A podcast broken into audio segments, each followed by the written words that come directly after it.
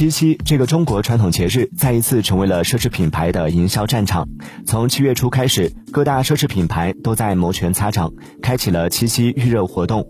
据了解，今年奢侈品牌们在天猫奢品首发了八百多款七夕限定新品，包括全球限量首发款、中国市场定制款等。不过，也有品牌发布的七夕限定款商品引发热议。有网友发现，某品牌新出的定价六千七百元的项链吊坠却神似回形针，就有网友吐槽道：“整个回形针就想抢我六千七。”同时，也有不少网友纷纷晒出了自己的同款自制回形针项链。心。